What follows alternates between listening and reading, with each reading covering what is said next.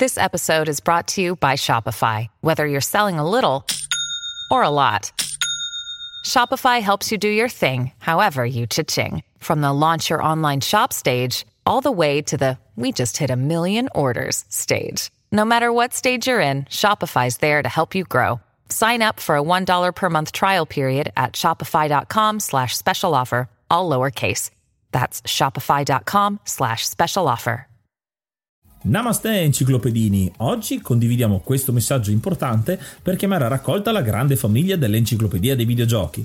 È passato ormai qualche anno dalla nascita del progetto e per continuare a creare contenuto abbiamo tanto bisogno di voi. Il computer con il quale realizziamo tutto il materiale dell'enciclopedia dei videogiochi, dal podcast alle grafiche, ai video, alle dirette, eccetera, dopo 12 anni di onorato e fedele servizio ci sta abbandonando con una rapidità preoccupante che ha reso quasi impossibile continuare a creare contenuti. Quindi, se volete, potete contribuire dandoci una mano andando su enciclopediadeivideogiochi.it e cliccando supporta il progetto. Ogni donazione ci permetterà di sostituire l'attrezzatura fondamentale e necessaria a tenere viva l'enciclopedia. Crediamo che l'unione faccia la forza ed in questo momento ne abbiamo proprio bisogno. Da 5 anni cerchiamo di regalare emozioni, condivisione, informazione su un tema a tutti noi tanto caro, i videogiochi. Grazie a voi potremo continuare a farlo senza il rischio di dover fermare tutto il nostro malgrado. Grazie di cuore a tutti.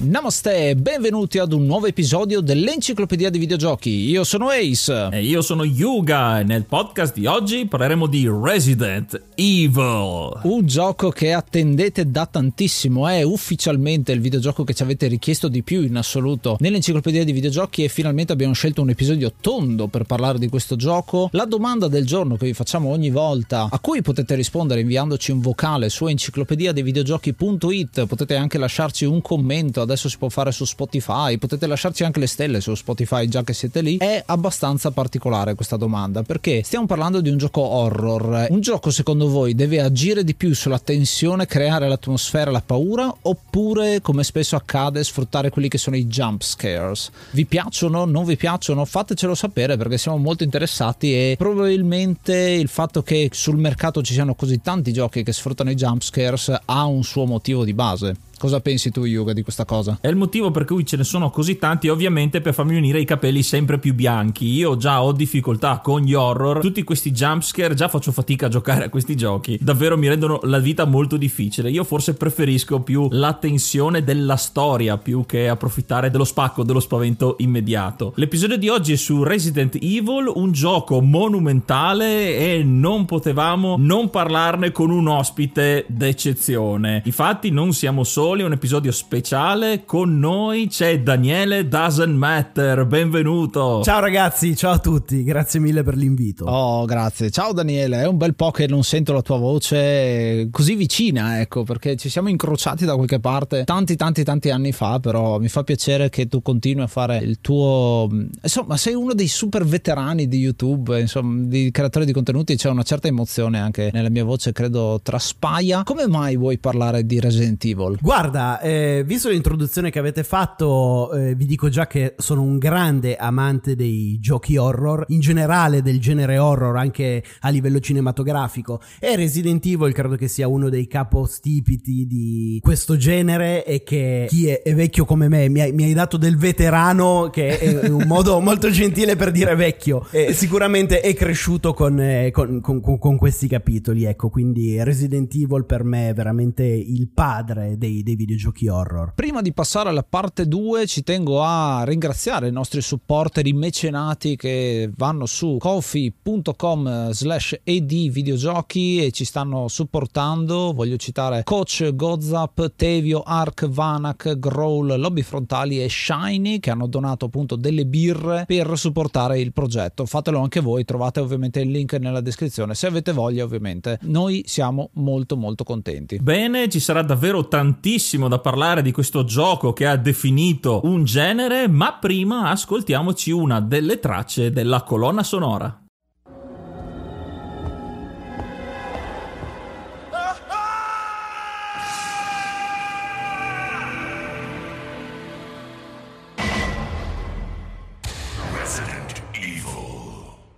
È iniziato maggio, quindi aggiorniamo l'elenco e ringraziamo l'hard mod Cry King e i normal mod Rick Hunter, Groll, Don Kazim, Lobby Frontali, D-Chan, Blackworm, Stonebringer, Baby Beats, Belzebrew, Pago, Strangia, Numbersoft, Sballu 17, LDS, Brontolo 220, Dexter, The Pixel Chips, Ing Bastard, Vito M85, Noobswick, Eppers, Vanax Abadium e Nikius 89. Se vuoi entrare anche tu nel gruppo dei mecenate vai su enciclopedia di videogiochi.it, clicca supporta il progetto e tramite la piattaforma piattaforma Coffee potrai avere accesso ai nostri video backstage, allo store e anche al feed podcast senza pubblicità.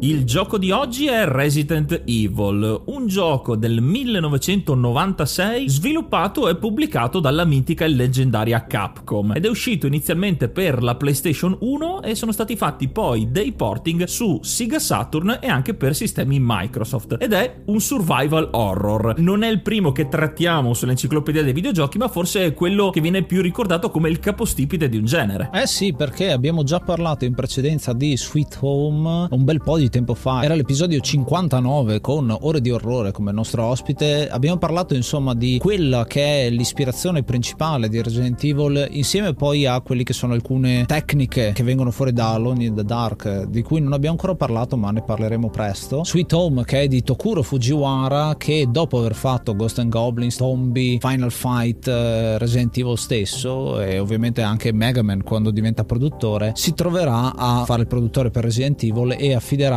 il tutto nelle mani di Shinji Mikami che poi diventerà super super famoso. L'abbiamo visto anche nei Saturni tra l'altro Shinji Mikami quindi è una leggenda del panorama. E Capcom con questo franchise enorme veramente gigantesco. Resident Evil è anche uno dei capostipiti dei giochi che usciranno nel 1996 l'abbiamo citato più volte come anno davvero prolifico e davvero con una qualità enorme di titoli che hanno rivoluzionato il genere. E ovviamente Resident Evil non poteva essere da meno. Noi lo diciamo già da subito in questo episodio, faremo spoiler perché è un gioco troppo importante e troppo grande per non parlare magari più in dettaglio di, alcune, eh, di alcuni aspetti, sia della storia ma anche delle meccaniche e le chicche che davvero sono abbondantissime in questo titolo, quindi noi vi avvisiamo, vi consigliamo di giocarlo perché è un gioco davvero imperdibile e poi riascoltarvi o ascoltarvi la nostra analisi su questo titolo leggendario. Tra l'altro io ho una memoria storica legata a Resident Evil è legata anche alla mia infanzia, come dicevo prima, che ha assunto un po', adesso non so dirvelo con certezza se rispecchia un dato effettivo, però tra i miei amici era diventato un simbolo di qualcosa di irraggiungibile, perché devo ammettere che mi sono approcciato a Resident Evil non come primo gioco della serie, ma come secondo gioco, perché il primo approccio che ho avuto con Resident Evil è stato Resident Evil 2. Resident Evil 1 ricordo che era introvabile, c'era questa leggenda di questo biohazard, perché forse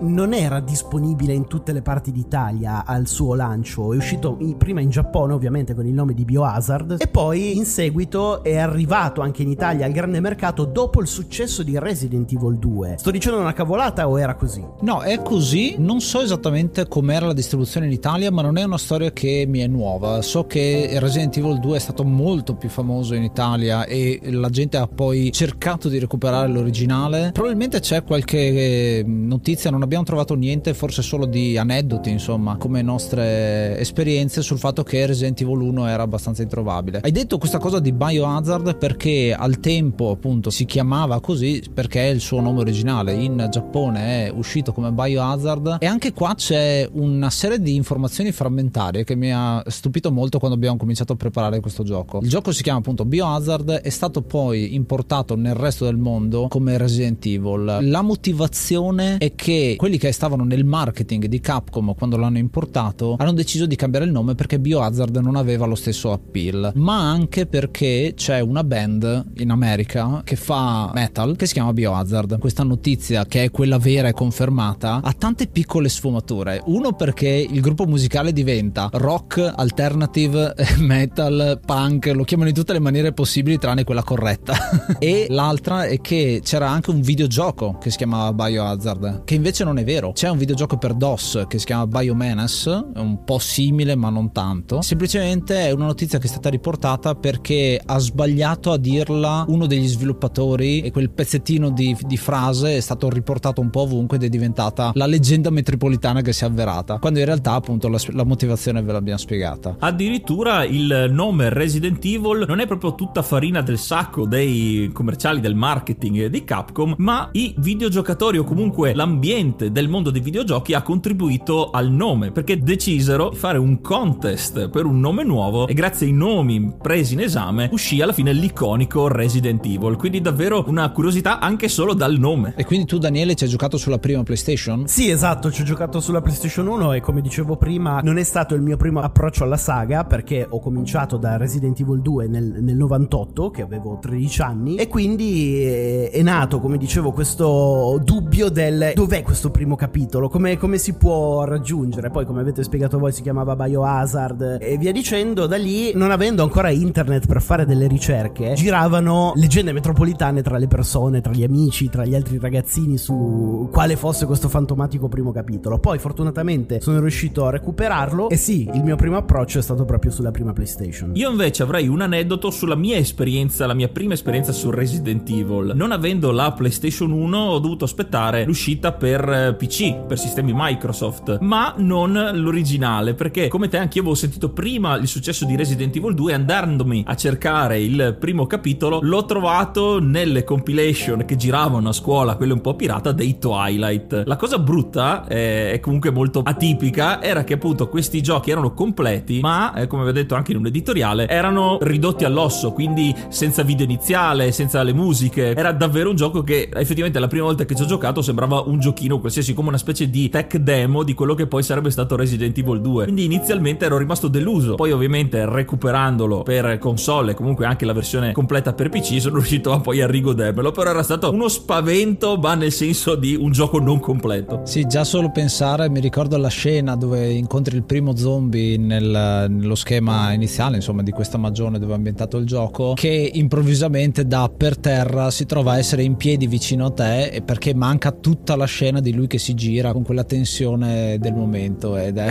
una cosa esilarante che me la porto dietro e sono stati parecchi momenti di terrore proprio perché il caricamento ti faceva passare da una scena all'altra velocemente. A proposito della PlayStation, quando è uscito il gioco è uscito in diverse salse perché appunto è uscita la prima versione, la versione americana era molto diversa dalla versione giapponese per una serie di motivi. Intanto, ed è una cosa molto particolare, era più difficile della versione giapponese. Noi siamo abituati solitamente a ricevere una versione facilitata rispetto al giapponese, ma il motivo per cui è stato reso più difficile è perché al tempo questo gioco andava tantissimo forte su Blockbuster in America, quindi la gente lo andava a noleggiare e hanno dovuto aumentare un po' la difficoltà in modo da superare quel tot di ore che sono solitamente quelle in cui viene noleggiato il gioco. I ragazzi erano costretti a noleggiarlo un'altra volta per finirlo. Un po' un escamotage commerciale, ma ci sta ed è questo il motivo per cui è un po' diverso dal solito. L'altra è che poi eh, il motivo per cui è diventato più difficile è che hanno tolto l'auto aim, quindi tu quando sparavi non eh, riuscivi a colpire facilmente il nemico, era molto più tosto. Questa cosa poi verrà reintegrata nelle edizioni successive, soprattutto la Director's Cut, che poi è stata la versione convertita su Saturn e poi quella definitiva arrivata su PC in tutto il suo splendore, dove è stato reintegrato anche la parte di gore, di sangue, che era stata tagliata nelle prime versioni e quindi fondamentalmente diventa la versione giapponese con la traduzione. Se non sbaglio è uscita una versione remastered anche per eh, PlayStation 4. Sì, una delle, du- due in realtà poi remake che ci ha avuto questo gioco, uno è il Rebirth del 2002 per GameCube e l'altra è la HD Remastered che è uscita recentemente insomma sui, sui sistemi più moderni tra cui anche c'è la versione Steam, c'è la versione PS4 super bello, molto diverso dall'originale perché non è semplicemente una reskin in maniera moderna ma è proprio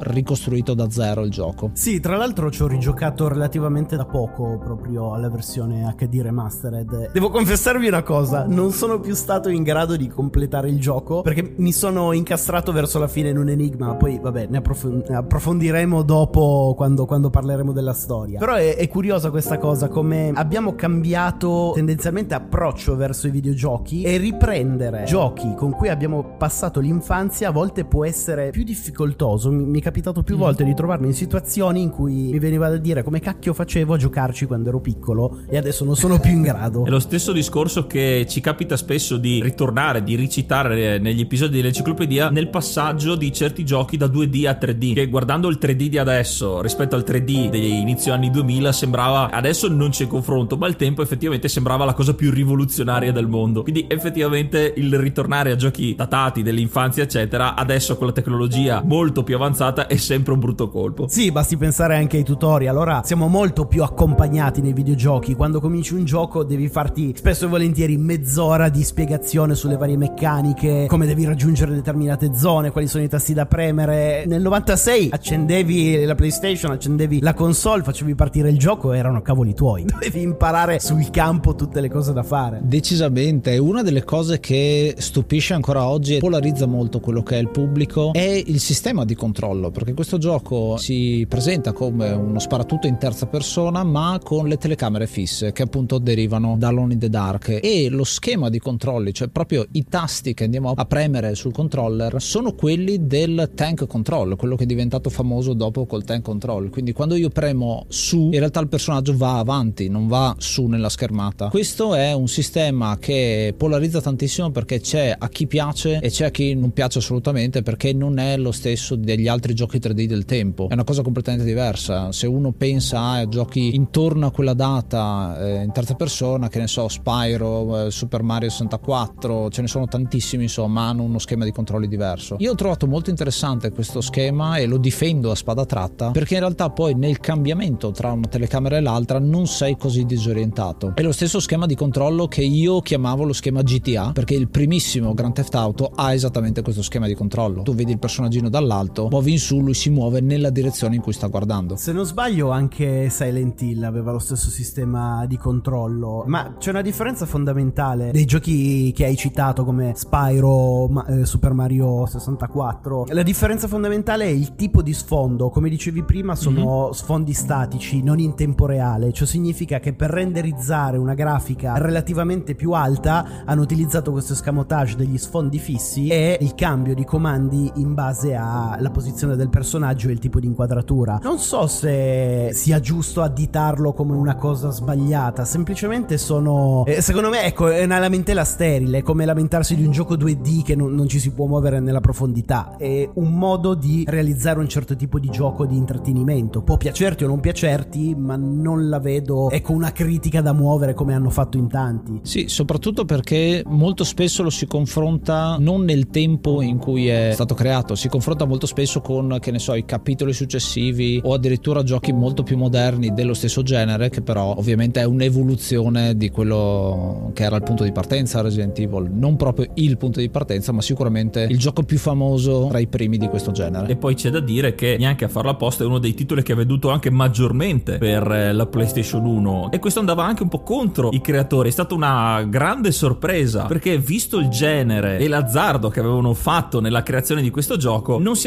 aspettavano sarebbe stato così famoso. Penso pensassero sarebbe diventato un gioco di nicchia che invece poi è esploso tra passaparola e in un certo senso anche la sua unica giocabilità, il suo modo di presentarsi, oltre che l'ambientazione e l'atmosfera. È un gioco davvero enorme, ma anche dal punto di vista dello sviluppo, perché non è che l'idea era partita già pronta così con i comandi tank in terza persona, ma come tutti i giochi leggendari ci sono state parecchie idee, parecchie variazioni anche in corso di sviluppo. Per dirne intanto una, inizialmente Resident Evil era stato concepito con la visuale in prima persona, poi proprio grazie all'ispirazione che Mikami ha avuto guardando e giocando a Alone in the Dark ha optato per la visuale in terza persona e questa è solo una dei tanti cambiamenti che sono avvenuti. Non riesco ad immaginarmelo un Resident Evil eh, in quegli anni fatto in prima persona. Mm, probabilmente è stata la, la, scelta migliore perché non avremmo ottenuto, sec- secondo me, una resa qualitativa e di grafica e, e di ansia pari a quella che abbiamo avuto con l'utilizzo degli sfondi fissi e un controller tank. Sì, rischiava un po' di diventare un ennesimo clone di Doom, mi viene in mente, o qualcosa del genere. Più che altro perché gli FPS in quel periodo stavano faticando tantissimo a uscire dalla nomea, insomma, di clone di Doom o di alternativa a Doom. Ci vorrà ancora qualche anno per far uscire veramente i grossi, anzi, Half-Life sta arrivando di lì a poco e effettivamente anche lì si rivoluzionato il genere. Per fortuna secondo me sono rimasti in questo tema un po' più horror, un pochino più interessante anche perché il senso e l'esperienza che mi dà questo gioco, il fatto di avere le telecamere fisse ti permette di nascondere i nemici dietro gli angoli, di farti fare gli agguati e anche quando perdi di vedere quello che sta succedendo alla persona che sta al tuo personaggio, insomma. Questo ti fa sentire ancora di più dentro un film, no? il, il fatto che se tutti morissero fuori camera non sarebbe un film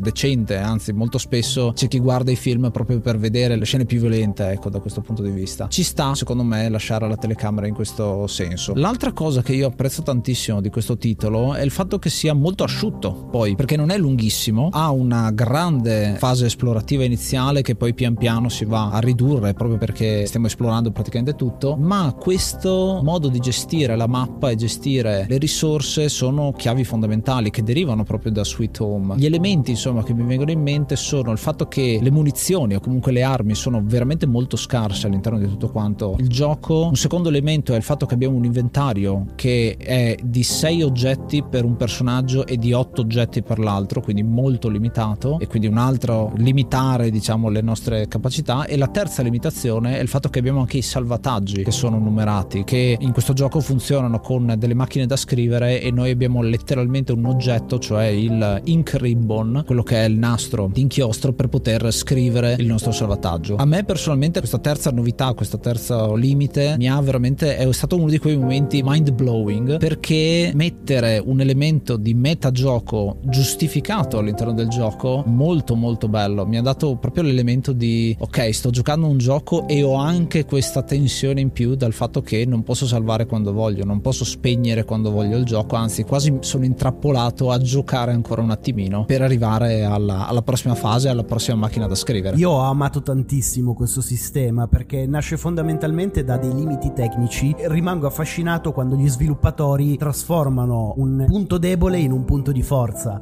perché qual era il punto della macchina da scrivere? Al tempo, soprattutto con la prima PlayStation, non potevi salvare quando volevi, dove volevi, perché avevi bisogno prima di tutto di una memory card, quindi non veniva storato il salvataggio all'interno della console e la memory card aveva una memoria limitata, quindi non potevi eh, salvare tutti i giochi di cui eri in possesso e i giochi che ti permettevano il salvataggio non potevano permettersi di occupare tutti gli slot. Quindi questa trovata della macchina da scrivere che ti limitava i salvataggi era sia per risolvere il problema per non zeppare la memory card, eh, trasformato poi in un punto di forza che aumentava l'ansia all'interno del progredire nella storia del gioco. L'intelligenza degli sviluppatori e dei programmatori, oltre a questo sfruttare una mancanza tecnica del sistema, l'ho trovata anche nei caricamenti tra una parte e l'altra del gioco, tra le famose stanze o le scale, dove il caricare lo schema successivo, le nuove immagini fisse e i vari poligoni venivano nascoste dall'animazione della porta che si apre o dal salire le scale in un contesto completamente nero dove si usava al minimo la memoria di elaborazione e questo inconsciamente aumentava la tensione perché aprendo una porta nel nulla verso l'oscurità creava una tensione aggiuntiva. Ci tengo a far notare che sono tutti elementi che definiscono questo genere survival horror perché i salvataggi limitati che costano anche con questo metagame, i caricamenti con questo procedere nell'oscurità sono tutti punti di forza e idee molto intelligenti da parte di Capcom. E qua vengo un attimo alla seconda scelta che è stata fatta, il fatto di far rimanere il gioco in single player. Una delle idee iniziali era addirittura, oltre che farlo giocare in prima persona, fosse anche di farlo in cooperativa, giocare con due persone che secondo me hanno fatto bene a non fare perché avrebbe tolto molto dell'immersione. Certo, ci sono più personaggi all'interno della storia con cui potremo interagire, ma avremo il controllo solamente di uno alla volta. Sarebbe stato anche fuorviante giocare anche con un amico che inevitabilmente si sarebbe finiti a fare stupidate per ridere. Avrebbe tolto proprio il succo e l'anima di questo gioco. E a proposito di atmosfera che questo gioco cerca di proporti, anzi ci riesce molto molto bene e questo lo sentirete anche nelle varie musiche, in alcuni suoni che sentirete qua e là, poi parleremo anche del doppiaggio, ma quella è un'altra storia. Derivano da molti film, come ad esempio Shining, il fatto che hai queste inquadrature, stanze vuote, corridoi, come utilizza la camera Kubrick e come poi diventa all'interno di questo gioco ci sono molte similarità, insomma, tra i due medium e ad esempio un po' l'amaro in bocca che era rimasto a Mikami vedendo i film di zombie, i film italiani, insomma, fatti degli zombie dove la giustificazione che c'è per la creazione creazione di questi esseri è una fantomatica magia voodoo e quindi non viene tanto spiegato, si lascia un po' al caso, ma esistono gli zombie e quindi qua si vuole cercare di legare a qualcosa di molto più realistico e con il realismo qualcosa che potrebbe succedere veramente nel mondo. Un virus che è il T-virus che va a intaccare le persone appunto a trasformarle in zombie. Una cosa che poi un trope che poi troveremo dappertutto, mi viene in mente anche Dead Rising che è molto molto simile come motivazione degli zombie, poi il clima è molto diverso ed è tra l'altro sempre Capcom, quindi ci sono similarità da quel punto di vista lì, però il fatto di mettere un'ambientazione molto più realistica perché siamo un tempo moderno con una squadra che combatte, è tutto molto reale da quel punto di vista lì, dà molto di più secondo me il senso di ok, potrebbe succedere davvero, potrebbe succedere a me, giocatore davvero, quindi avrà fatto venire gli incubi a un po' di gente. Mi viene in mente una cosa, non, eh, non so se ci fosse già nella prima versione perché non lo ricordo, però Resident Evil era presentato con una cinematica girata con attori veri. L'hanno rifatto poi per le varie versioni remastered o era già presente nella prima versione? Nella Director's Cut sicuramente. C'è anche nella prima versione, ma è tagliata nelle scene in cui si vede sangue, quindi è leggermente pulita, diciamo, nella versione, anche se e qua appunto possiamo parlare anche degli attori e del doppiaggio che c'è stato. C'è tutta una storia infinita su quella scena come è stata fatta, perché veramente sono attori che sono stati non presi dalla strada, ma quasi, perché sono stati fatti dei casting molto molto veloci per avere qualcuno che assomigliasse a quel personaggio. Soprattutto Jill è rappresentata in questa maniera, perché in realtà la ragazza che fa Jill, che per anni è stata sconosciuta, ma adesso si è capito chi è effettivamente questa attrice, in realtà è proprio un'attrice, una, più una modella che un'attrice, e si è trovata a fare questa parte abbastanza particolare con un doppiaggio che è molto particolare, molto scadente, uno potrebbe dire, semplicemente perché era una questione di budget, quindi non doppiatori professionisti, attori professionisti, ma gente abbastanza alle prime armi. Questa cosa poi fa diventare un meme all'interno di Resident Evil, tutta una serie di frasi iconiche, alcune le sentirete insomma man mano che le citiamo. Mi ricordo di aver riso tantissimo quando è successo per la prima volta, nonostante avessi paura del momento, e quando ad un certo punto Jill trova un compagno all'interno di questa magione che sta per morire e lui improvvisamente dice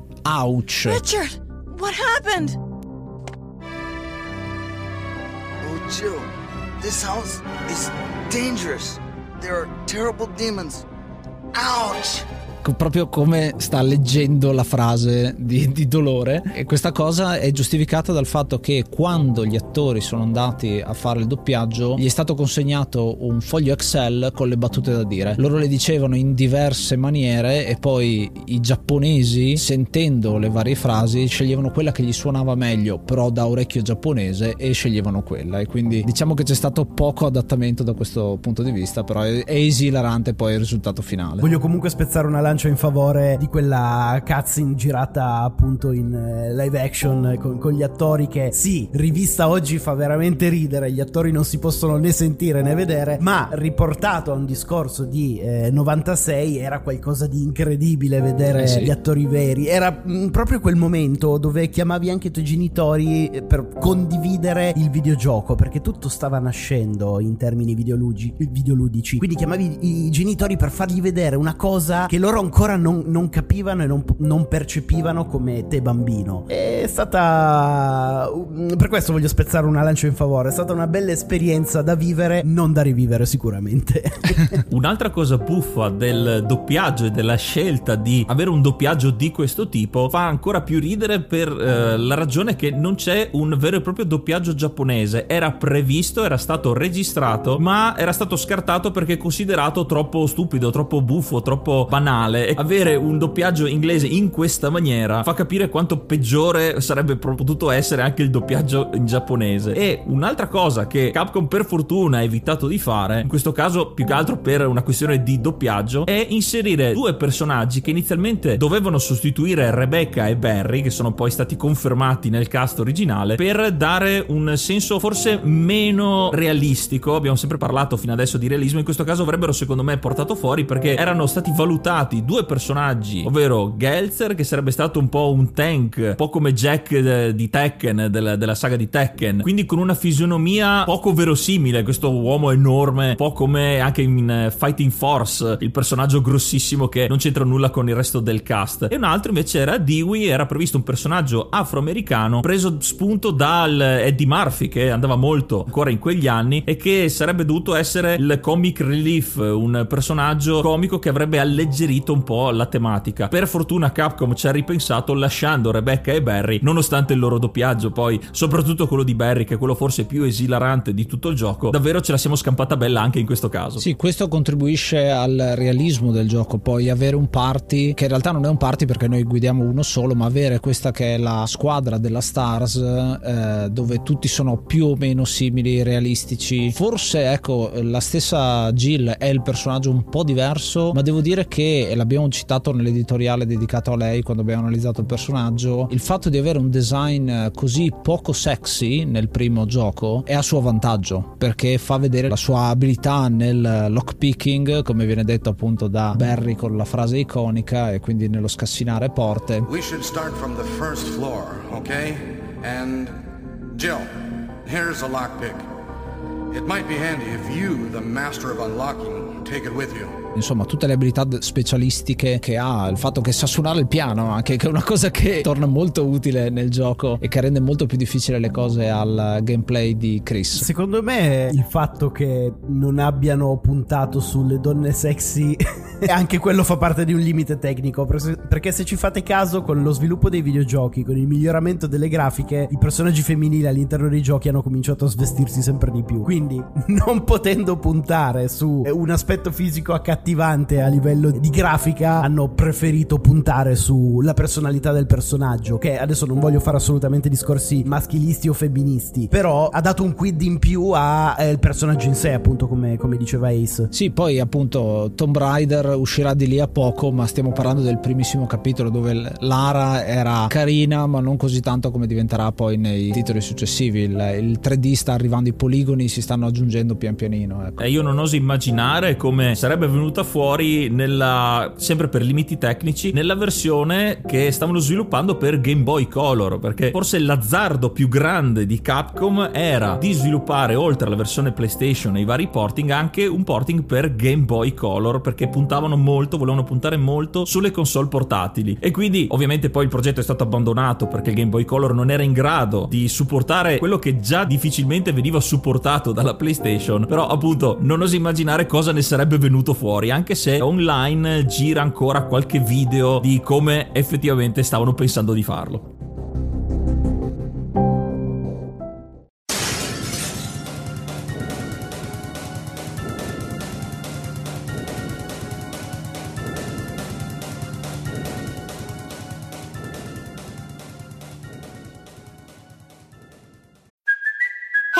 Kaylee Cuoco for Priceline. Ready to go to your happy place for a happy price? Well, why didn't you say so? Just download the Priceline app right now and save up to 60% on hotels. So, whether it's Cousin Kevin's Kazoo concert in Kansas City, go Kevin, or Becky's Bachelorette Bash in Bermuda, you never have to miss a trip ever again. So, download the Priceline app today. Your savings are waiting.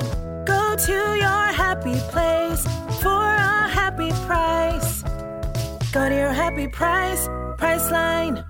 Lo sapevi che sul nostro sito enciclopedia dei videogiochi.it puoi trovare anche un link all'archivio, un grande database con tutti i giochi di cui abbiamo parlato, dentro le puntate, fuori dalle puntate, dentro i nostri social, ovunque. Un database ricco, pieno zeppo di informazioni che aspetta solo di essere esplorato da te.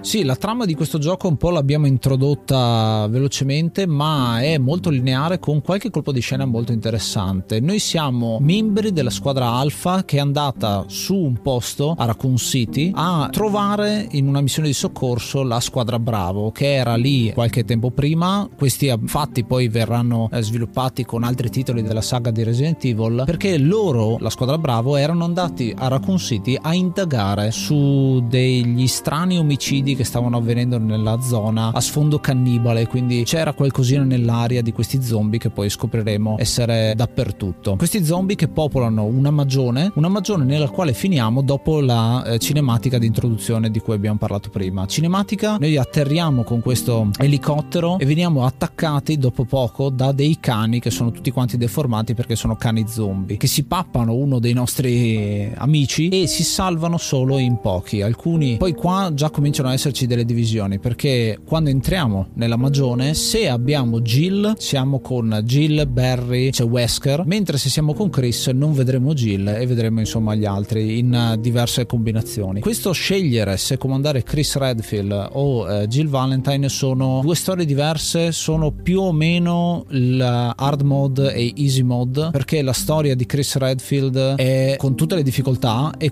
Jill invece ha qualche cosa in più che le permette di saltare parte del gioco, parte delle situazioni e ottenere degli oggetti prima. Questo è un modo molto intelligente secondo me di mettere la selezione del livello di difficoltà senza dover mettere proprio una limitazione fisica diciamo al gioco ma, ma inserendoci qualche cosa di trama, il fatto che cambia un po' e questo poi si dipanerà nel corso della storia con quelli che sono dei finali che sono alternativi e diversi, un'altra delle grandi caratteristiche della saga di Resident Evil. Sì, il fatto dei finali alternativi era veramente una cosa spaziale perché rendeva la rigiocabilità del gioco altissima. E poi soprattutto era in linea con i titoli di quel tempo perché ricordiamoci anche una cosa fondamentale, non esistendolo ancora i DLC, tutti i contenuti aggiuntivi, tutti i bonus, finali alternativi, personaggi da sbloccare e via dicendo e mi riferisco ai giochi in generale, erano dettati dalla rigiocabilità del gioco, quindi più volte lo giocavi, più cose ottenevi, più personaggi sbloccavi, più finali potevi vedere. E via dicendo era la linea generica per tutti i giochi di quel tempo. La cosa dei finali alternativi invece forse era uno dei primi titoli ad adottare questo tipo di sistema, uno tra i primi. Inoltre c'è da dire che non essendo internet così sviluppato come adesso, nel 96 era anche difficile trovare tutti i segreti all'inizio, quindi ci si affidava sempre alle riviste di settore, alle varie guide che hanno fatto la fortuna del, della Capcom e anche di tutti quelli che pubblicavano tutti i segreti e tutte le guide per tutte le modalità. La cosa che mi è piaciuta fin da subito di Resident Evil è che, come detto, non ha tutorial, vieni buttato nell'azione o in questa situazione survival horror dove effettivamente non sai cosa fare e giustamente essendo una squadra speciale di polizia si comincia a indagare. Ci dividiamo subito dal resto della squadra e le cose vengono le scopriamo proprio indagando. La prima scena, quella iconica del primo zombie che troviamo che è ancora a volte me la sogno di notte quando devo ricordarmela, infatti non è stato facile per questa per questo episodio ridocumentarmi, è una cosa che scopriamo in maniera molto cinematografica con un grande lavoro delle telecamere che non ce lo fanno vedere proprio fino all'ultimo momento con eh, lo sguardo iconico e già qui il primo combattimento. Capiamo anche cosa dover fare perché abbiamo il sistema di puntamento, l'estrarre la pistola e la possibilità già nella versione che lo permetteva di mirare a parti specifiche degli zombie che è qua una cosa che maledetto Resident Evil non sempre morivano al primo colpo o comunque la prima volta che cadevano perché qui essendo immortali tra virgolette potevano tornare indietro potevano comunque darti del filo da torcere anche da per terra e la prima volta ovviamente non lo sai quindi è stato un grande segno un grande momento di paura non solo la rivelazione Guarda Marco, mi permetto di aggiungere una cosa. Hai detto il sistema di puntamento della pistola ti poteva, eh, ti poteva consentire di puntare punti specifici dello zombie. Avrei da ridire su questa affermazione, eh, perché ricordo da piccolino, soprattutto come vi dicevo prima, avendoci rigiocato da poco, è veramente un incubo riuscire a centrare gli zombie, perché il sistema di puntamento era sì innovativo per il tempo, ma piuttosto limitato. Ti, eh, potevi puntare in alto e in basso, poi dovevi essere alla giusta distanza dello zombie per poterlo colpire dove eventualmente volevi. Vero, vero, questa cosa della- della- delle, tre, delle tre zone che poi sono quelle che ti permettono quando hai il fucile un po' più avanti di far saltare la testa del, del tuo avversario, ma il fatto che usi così tanti colpi della beretta iniziale ti sottolinea come il eh, uccidere gli zombie non sia per forza la soluzione migliore, anzi molto spesso il fatto che hai poche munizioni e non devi sprecarle ti fa dire ok faccio una corsa, provo ad evitarlo e passare in questo corridoio perché tanto così posso andare avanti, lo evito, tanto non possono passare le porte questi zombie. E il fatto di avere il guardiano, diciamo, di quella area specifica, uno ci pensa su, tanto sono lenti, uno può anche evitarli. Poi più avanti nel gioco cominceremo ad avere dei nemici un po' più forti, tra cui gli hunter, che sono questi cacciatori che vanno a ripopolare alcune zone iniziali e quindi aumentare la difficoltà di gioco. È un'altra maniera per farti dire di trovare un'altra soluzione. In quel caso devi affrontarli perché o scappi correndo tantissimo oppure ti beccano, ti beccano subito, insomma. Sì, tendenzialmente credo che l'idea degli sviluppatori fosse proprio quella di ok, spara qualche zombie per farlo fuori, però nella maggior parte dei casi punta più a scappare, anche perché sì. eh, alcuni zombie eh, ritor- cioè, ritornano in vita anche dopo averli uccisi, non, non nell'immediato, proprio... Sì, c'è un respawn di alcuni nemici. C'è un respawn di alcuni nemici,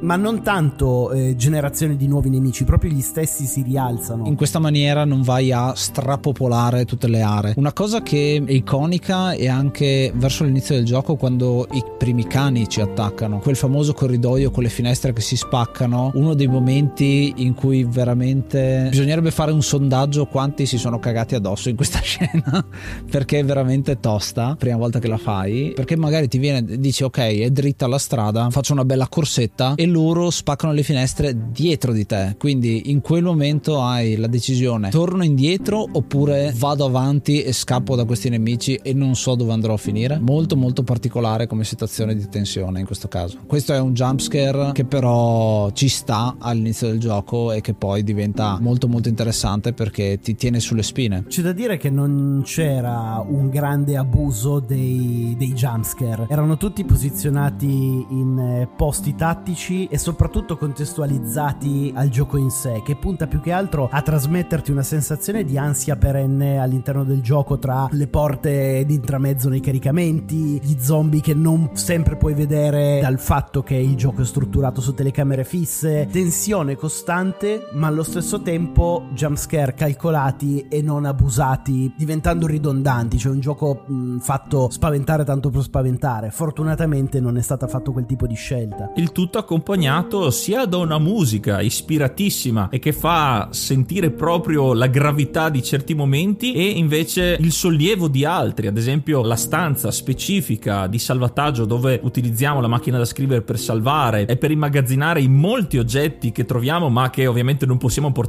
tutti con noi è davvero un punto aggiunto, una, una freccia in più nella faretta di questo gioco e non solo la musica ma anche gli effetti sonori. Come ha detto Daniele, molti zombie nel- nelle, nelle stanze grazie al posizionamento della telecamera non possono essere visti, però li sentiamo. Quindi in corridoi bui, senza musica, sentiamo lo struscio e i lamenti di questi zombie che però non possiamo vedere. Quindi inizialmente ci prende in contropiede e fa tutto parte di questi piccoli momenti di tensione che veramente il, il punto di salvataggio in cui arriviamo con la sua musica più tranquilla, più pacifica, davvero sono un toccasana. Sì, poi c'è questa, eh, questa sensazione di claustrofobia costante dettata dal fatto delle telecamere che nel momento di scontro con lo zombie, dove gli stai puntando la pistola, lui si avvicina a te e tu senti la necessità di indietreggiare, in quel momento esci dalla, magari esci dalla telecamera e c'è questo microsecondo di caricamento tra una scena e l'altra, il famoso che è diventato anche meme questo caricamento tra una scena e l'altra di Resident Evil. C'è questo secondo di caricamento che aumenta l'ansia e soprattutto ti dà il panico perché con il sistema di controlli tank devi anche riorganizzare il modo in cui stai puntando allo zombie, non mantieni l'inquadratura e il puntamento che stavi facendo nella scena prima. Quindi questo aumenta a darti questo senso di claustrofobia costante durante anche i momenti di combattimento e non solo quelli di esplorazione dove non sai cosa potrebbe capitare. Tant'è che ti trovi a sparare molto spesso fuori dallo schermo. Sì, dai, l'ho preso perché ha fatto.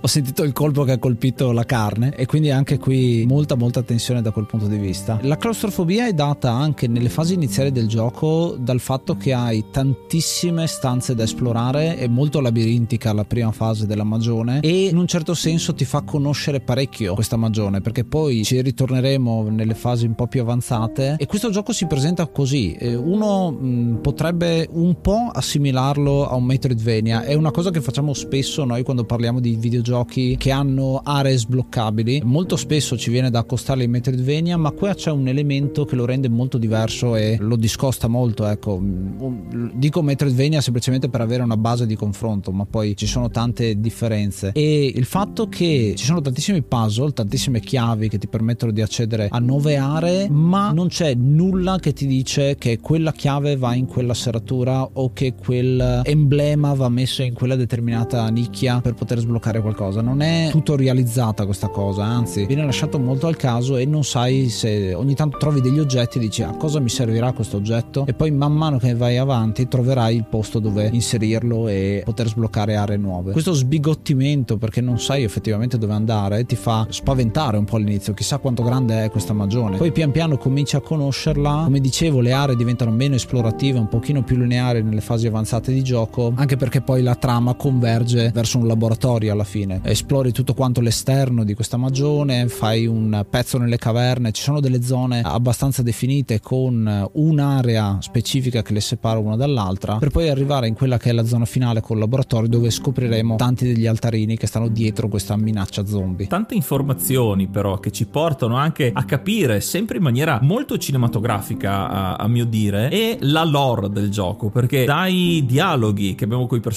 sappiamo sì e no dove andare e cosa sta succedendo in quel momento. Ma anche una questione di terrore che questo gioco mette nel giocatore sono proprio i log gli appunti che troviamo da chi era in questa magione che adesso non c'è più. Essendo appunto un laboratorio c'erano degli scienziati o comunque dei guardiani. E nelle loro stanze e man mano che andiamo avanti nel gioco troveremo degli appunti di gente anche che si trasforma in zombie famosissima quella dove c'è un diario e noi lo leggiamo tutto e alla fine della lettura di questo diario alle nostre spalle c'era un armadio di vestiti si apre di colpo dove ci sarà la versione zombificata della persona che ha scritto quel diario. Anche qua con ovviamente sempre la sapiente telecamera posizionata in modo che faccia più paura possibile riusciamo a capire sempre qualcosina in più man mano che la storia va avanti. Non ci viene fatto pippone iniziale con tutta la spiegazione di dove siamo chi c'è chi non c'è. Ma questi piccoli indizi vanno anche trovati che non sono sempre così banali da trovare. Davvero aggiungono sempre qualcosa in più e ci danno anche un po' più di preparazione per la fase finale del gioco perché troveremo anche i nostri compagni dell'altra squadra tutti finiti malissimo purtroppo e non sempre uccisi dagli zombie perché questo gioco ovviamente è sì realistico ma anche una componente chimica sovrannaturale se vogliamo dirla perché ci sono anche dei mostri giganti Lo sviluppo della lore tramite biglietti e lettere da leggere ha fatto scuola a tantissimi videogiochi.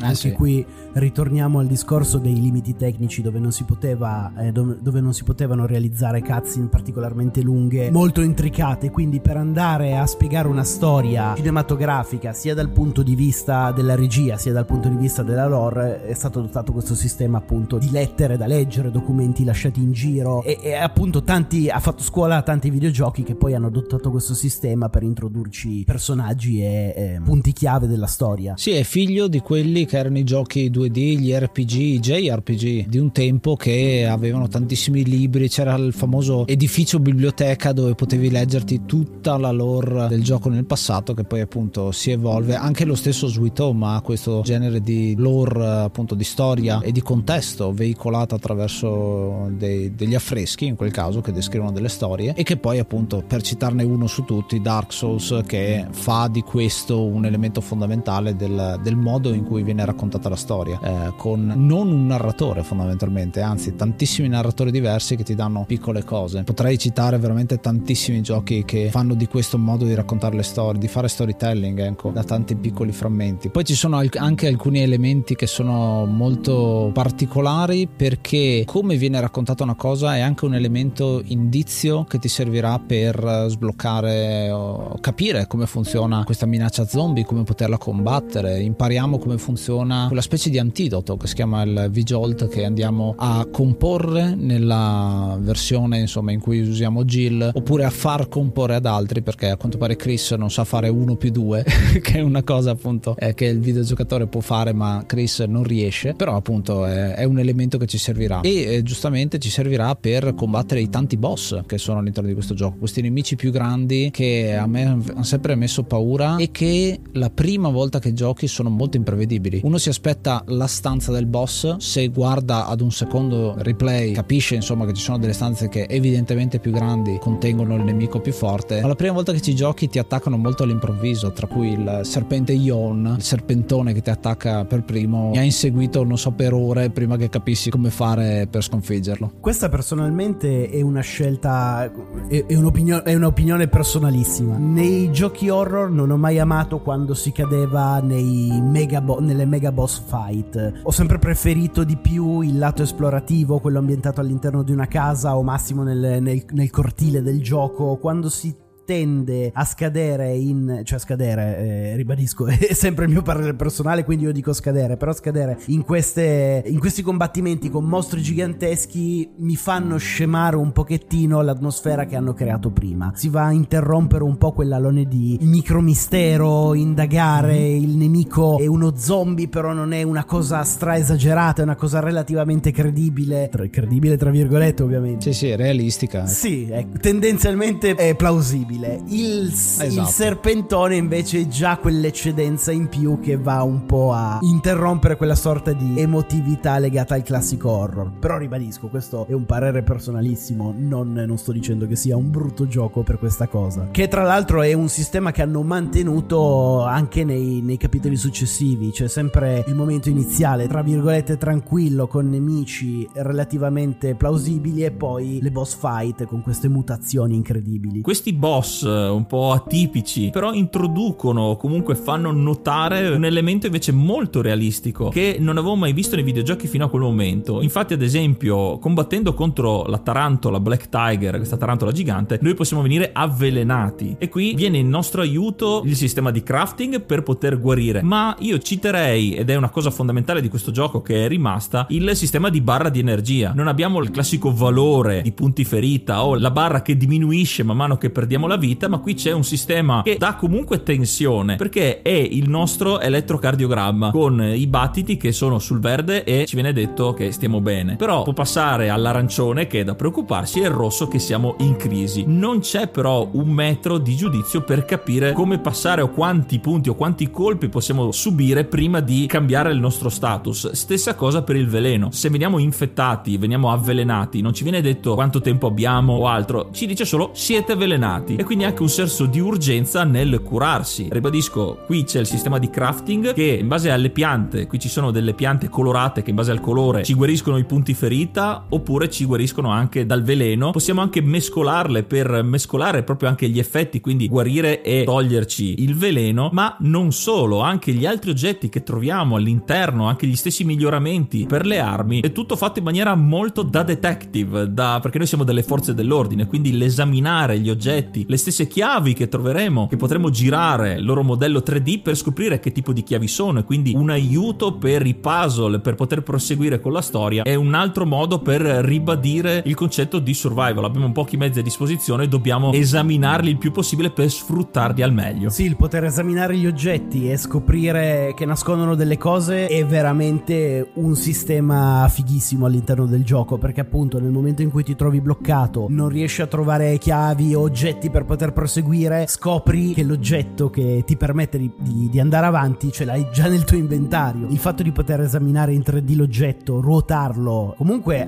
se non sbaglio anche questa è stata un'innovazione a livello eh, Sì, uno tecnologico. dei primi giochi che l'ha fatto. Infatti, poter esaminare l'oggetto, scoprire che nel posteriore di questo oggetto c'è un tasto da premere o qualcosa da poter aprire è veramente qualcosa di spaziale, emozionante anche a livello di gioco, soprattutto perché stiamo parlando di un gioco che è uscito in un'epoca dove era quasi tutto novità all'interno di un gioco, quindi era uno stupore scoprire che potevi esaminare un oggetto che a sua volta nascondeva un meccanismo. E tra l'altro stiamo parlando di inventario, col fatto che l'inventario è veramente limitato, se ti sei portato l'oggetto dietro puoi utilizzarlo, altrimenti devi farti metà mappa per tornare indietro. E questo backtracking, che molto spesso viene criticato nei videogiochi, qui è fondamentale, anzi è un modo per giocare il gioco bene, perché effettivamente il personaggio non sapeva che ci voleva quell'oggetto in quel determinato modo. È più importante portarsi dietro gli oggetti per curarsi, è più importante portarsi dietro i colpi da poter sparare. Quindi questa economia di oggetti diventa molto molto interessante perché poi se ti dimentichi un oggetto devi tornare indietro, probabilmente sprecherai dei colpi per tornare indietro perché ritornano i nemici, oppure diventa fondamentale l'utilizzo di uno degli elementi che in realtà è poco realistico, il fatto che hai queste casse dove inserire gli oggetti che però hanno un inventario condiviso, quindi tu puoi mettere un oggetto in una scatola e trovartelo dall'altra parte della mappa quando vai a recuperarlo. Questo è un elemento un po' fuori dalla norma, ma che in realtà poi viene sfruttato tantissimo in un altro aspetto di come viene giocato questo gioco, ovvero la speedrun. Il fatto che questo gioco te lo puoi godere quanto vuoi, ma poi sembra proprio che chiami a gran voce i giocatori che vogliono finirlo il più velocemente possibile, proprio perché per come si presentano i mostri puoi saltarli, puoi trovare degli oggetti da portarti dietro e prepararteli, quindi uno può costruirsi la run perfetta per finire il gioco più velocemente possibile, che è un altro modo di giocare il videogioco molto molto interessante, di cui magari parleremo anche in dettaglio in altri editoriali. Beh, al di là della speedrun, eh, vorrei fare un ringraziamento al cielo del fatto che abbiano messo le casse eh, con la possibilità di trasportare gli oggetti da una parte all'altra, perché prima abbiamo parlato di mappe, sì che all'interno del gioco hai una mappa consultabile per capire dove ti trovi e dove vuoi andare, però un grosso limite che c'era era quello del fatto che le mappe non fossero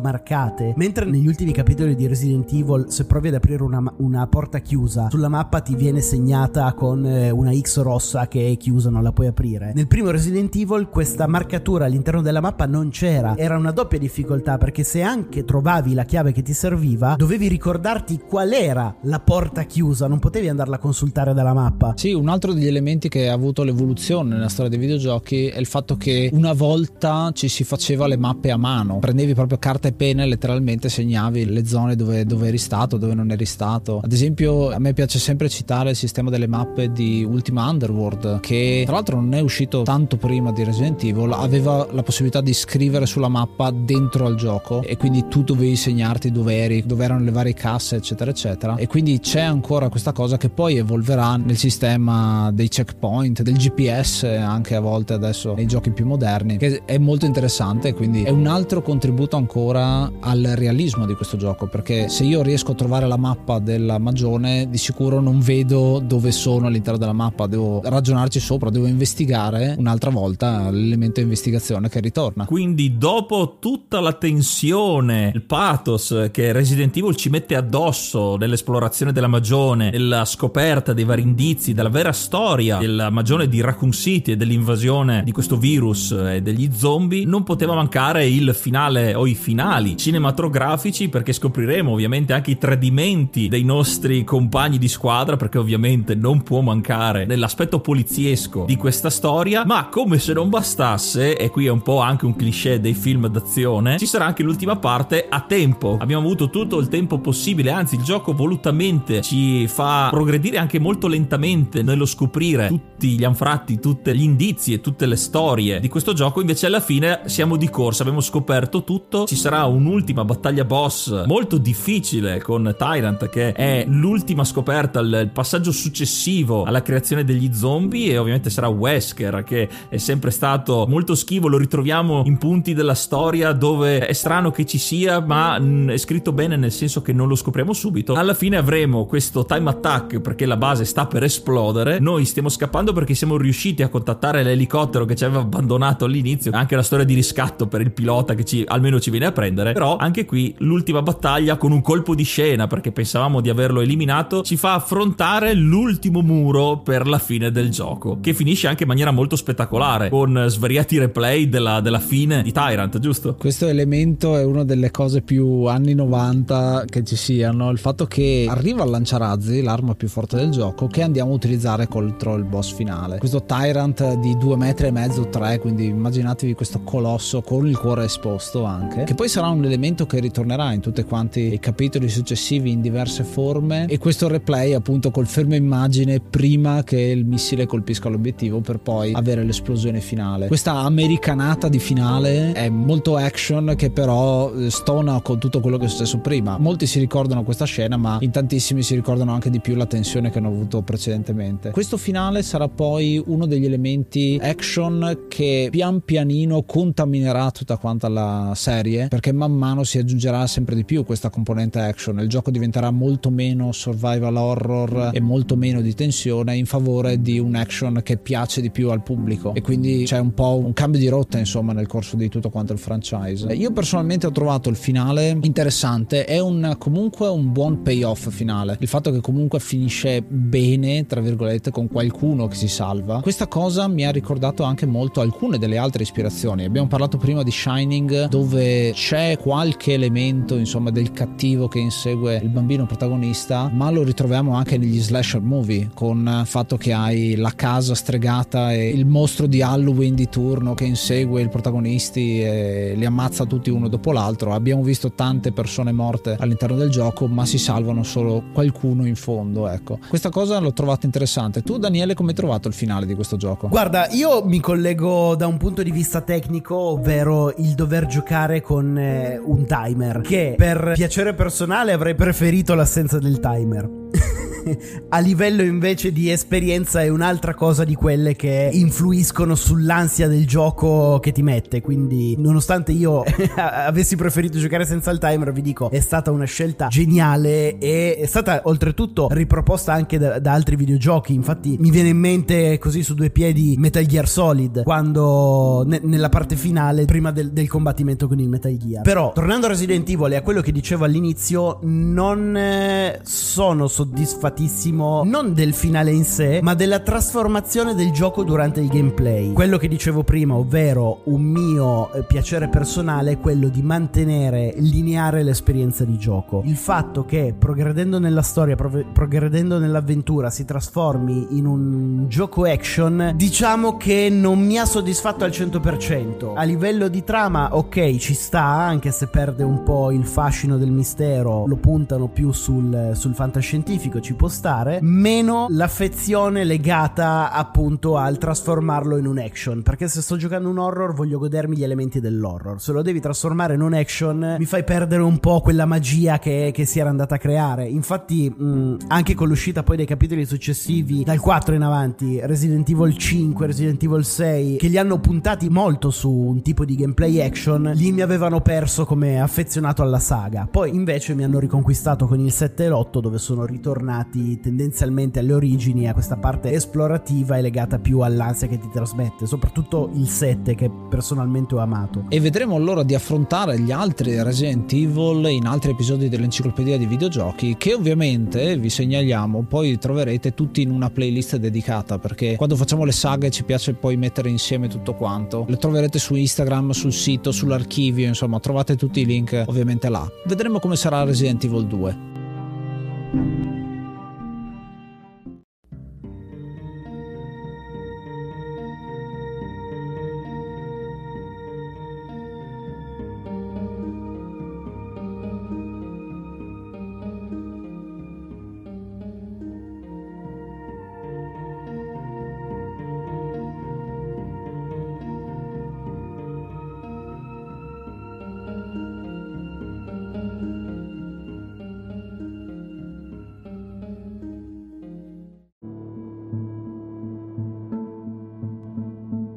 E questo era il primo Resident Evil, il gioco più richiesto sull'enciclopedia dei videogiochi finora, gioco a cui io voglio dare 10, diciamo 10 decimi degli occhiali di Wesker, perché con quegli occhiali ci vede benissimo. Wesker è un personaggio che mi ha tradito tantissimo, perché quando io l'ho visto nell'inizio del gioco l'ho apprezzato tantissimo per il suo design, perché mi piaceva un sacco e poi scoprire che lui è il cattivo traditore, insomma, alla fine mi ha, mi ha colto proprio personalmente. Gli do un voto molto alto, il massimo insomma che possiamo dare, ma come sapete i nostri voti sono solo simbolici, ma c'è tantissimo di personale legato a questo gioco e contemporaneamente a come è riuscito a evolvere quello che è il videogioco, perché questo non si presenta come un gioco per bambini, è un gioco che dai temi è adulto, da come vengono presentati questi temi è abbastanza adulto anche, è più per ragazzi, è più per un pubblico diverso, un pubblico più ampio e ha cambiato non solo solo il survival horror, ma anche tutta una serie di giochi che hanno cercato di mettere di più l'elemento violento all'interno dei videogiochi, non fine a se stesso, ma sempre con una giustificazione. Cominciamo ad avere giochi che parlano di più di guerra, facendo vedere l'umanità che c'è dietro la guerra e tutti questi aspetti molto più psicologici, insomma, che ci stanno dietro. Personalmente Resident Evil è uno di quei giochi che ritorno a giocare in maniera sempre diversa perché appunto man mano che lo conosco di più sono sempre più bravo al gioco, ma sono anche un po' più vecchio, quindi mi dimentico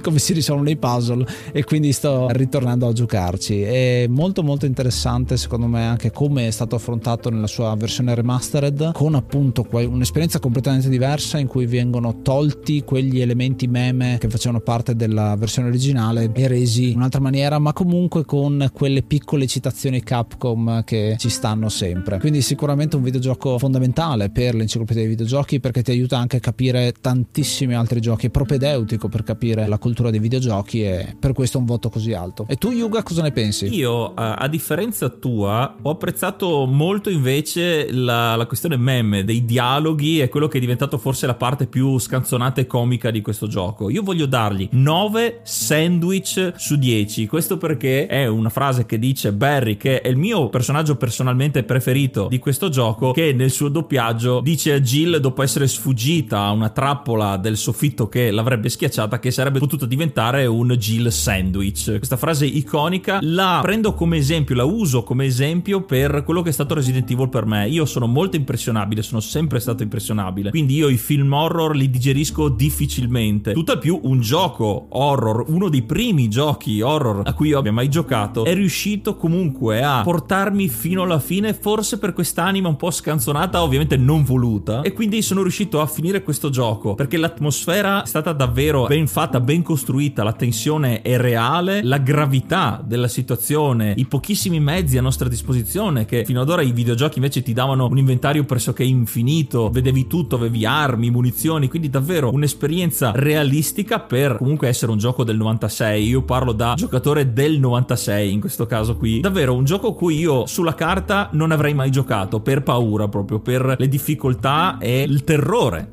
che poteva provocare, ma che grazie a queste cose involontarie, questi tocchi involontari sono riusciti comunque a portarmi fino in fondo. Quindi davvero lo porto nel cuore, anche i titoli successivi poi li ho affrontati in maniera magari più leggera, anche se non avevano questo tipo di doppiaggio, non del tutto almeno, come vedremo in episodi futuri. Quindi un gioco molto importante e personalmente gli do un voto così alto proprio per il fatto che è riuscito a farmi giocare una cosa che non avrei mai giocato prima. E tu invece Daniele cosa ne pensi? Ma eh, io su una scala da 1 a 10 di nastri d'inchiostro gli do 8 nastri su 10. Questo perché? Premesso che Resident Evil è un gioco che ha veramente fatto la storia dei videogiochi horror e ha fatto scuola a tanti giochi del genere che sono usciti poi negli anni successivi. Ho deciso di dargli 8 su 10 semplicemente per un discorso mio personale, ovvero quello che vi facevo all'inizio, che il mio approccio con questa saga non è partito con il primo Resident Evil, ma con Resident Evil 2. Quindi giocare al primo di questa saga dopo aver giocato al secondo non mi ha fatto magari apprezzare quell'effetto wow wow che avrei potuto avere giocandolo come in ordine cronologico, ecco. Ciò non toglie che rimane veramente un capitolo storico, una pietra miliare dei, dei giochi horror, sia per le scelte di regia, sia per come viene affrontata la trama, sia per, per lo sviluppo stesso della trama, i personaggi che sono stati introdotti, che con grandi difetti portati dagli anni 90, quindi ispirati ad un cinema americano, trasformato un po' in un'americanata, riescono comunque a, ancora oggi a trasmetterti un'ansia, un'inquietudine un'abitudine che per chi non ha mai giocato questo gioco e vuole approcciarsi al giorno d'oggi ad un titolo del genere, nonostante i limiti della grafica, riesce comunque ancora a spaventarti, introdurti in quel mondo di ansia, in quel mondo horror che giochi nuovi non hanno, non riescono eh, ad avere la stessa atmosfera che riusciva a trasmetterti appunto Resident Evil 1.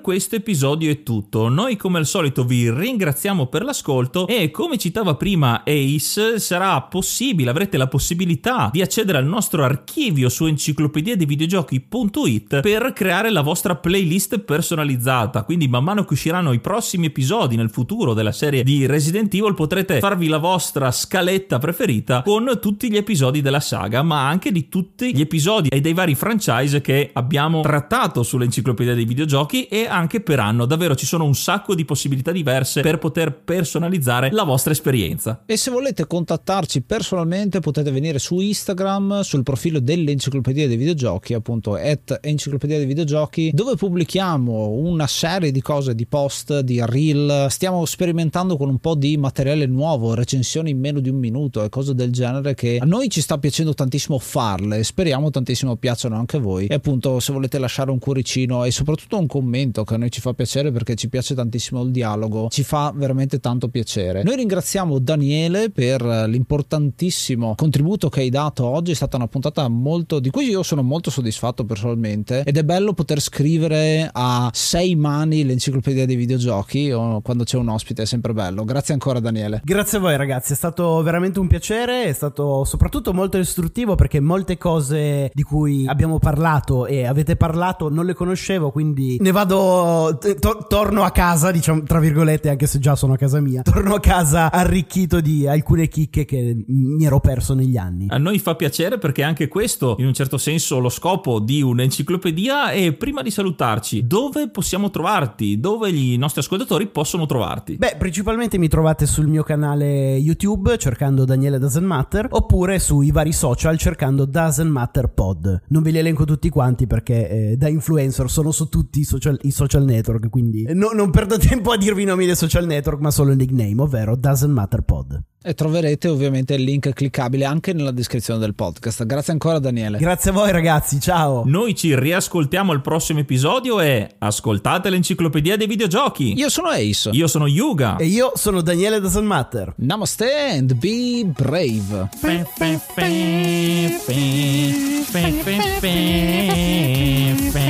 ah.